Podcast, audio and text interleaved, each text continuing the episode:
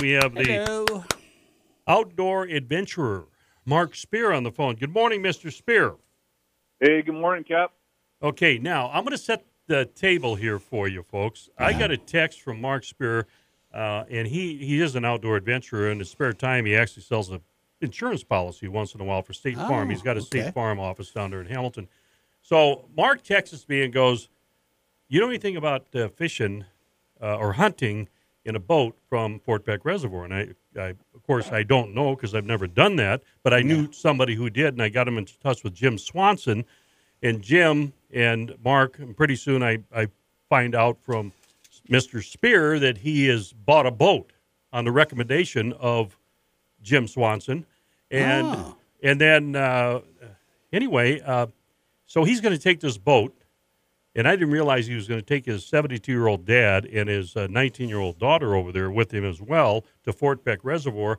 And it happened to be the time when the weather just turned. I mean, it was really nice going out there. And now I'm going to Yeah, it'll do that.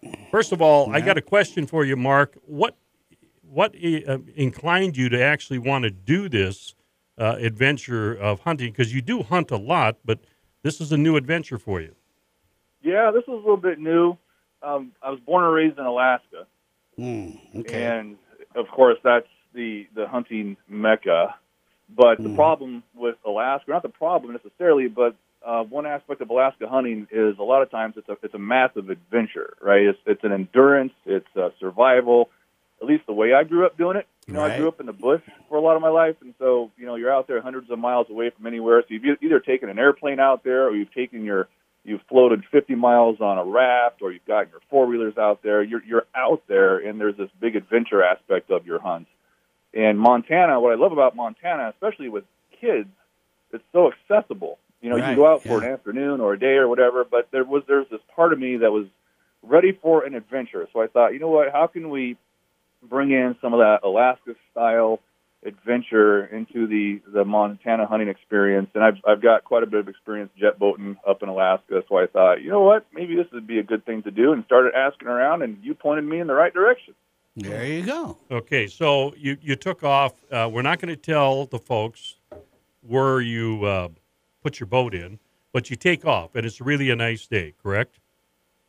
Gorgeous day, yeah, gorgeous day. Now we had we did see the weather forecast. We we paid special attention to it Right. because, as you know, that Fort Peck Reservoir can get pretty dicey when that wind gets rolling, and you know it's getting cold, wintertime, and during the deer rut, weather could be all over the place. So we Okay. did see the forecast, and we had a choice to make. Were we gonna, you know, wait till you know further into the rut to uh, get our boat out there, or were we gonna go and try to beat the storm? Because we knew there was a storm coming. You know that weekend we were heading out, but we we opted to uh, beat the storm, get out there, get our camp set up, and then just hope for the best, see what happens. Okay, so you you got your dad with you. He's 72 years old. You have your daughter who's 19. So you are prepared big time as far as hitting that weather because you're more concerned about them and their safety than you are about yourself. I think so. Yeah, for sure. I mean, for those of us that you know that do this kind of thing, we're we're probably more concerned about the people in our responsibility. You know, as a dad, I think all those dads out there can probably relate. When we get our kids out there, um, you know, it's all about them. It's about taking care of them, and and we're not too worried about ourselves necessarily. And and now at this stage of my life, um, you know, my dad brought me up hunting, as I said, in the backwoods of Alaska all those years, teaching me how to survive, how to think, you know, how to prepare, how to manage the risks as best as you can. Yeah. Um, and now it's my turn, you know, to take care of him. And he's still, you know, young. 72 is not old anymore, and he's healthy. But still, he's my responsibility. I'm the guy in charge of this thing. So, you know, for those of us that that do this kind of thing, that's that's a fairly weighty responsibility, especially when you're hopping in a boat and going, you know, 20, 30 miles away from civilization or, or any type of help. You know, Marc, I wish I. I wish you would talk to the captain about doing that. He does not practice that. He just uh, loads us up, and uh, he actually just takes a priest with us to do Oh, yeah. last rites. That's that's what he does. Uh, he's a he's a ready, fire, aim kind of guy. Yeah. Mhm. Yeah. So, so what you're you load the boat up with about everything you can think of, and you put a you actually pitched a wall tent out there. Um, We did. and uh, and Maddie ended up getting a deer But the the trip, and you don't really hunt from the boat. You you you actually take the boat as transportation to go to the shore, and then you do a bunch of walking. Correct?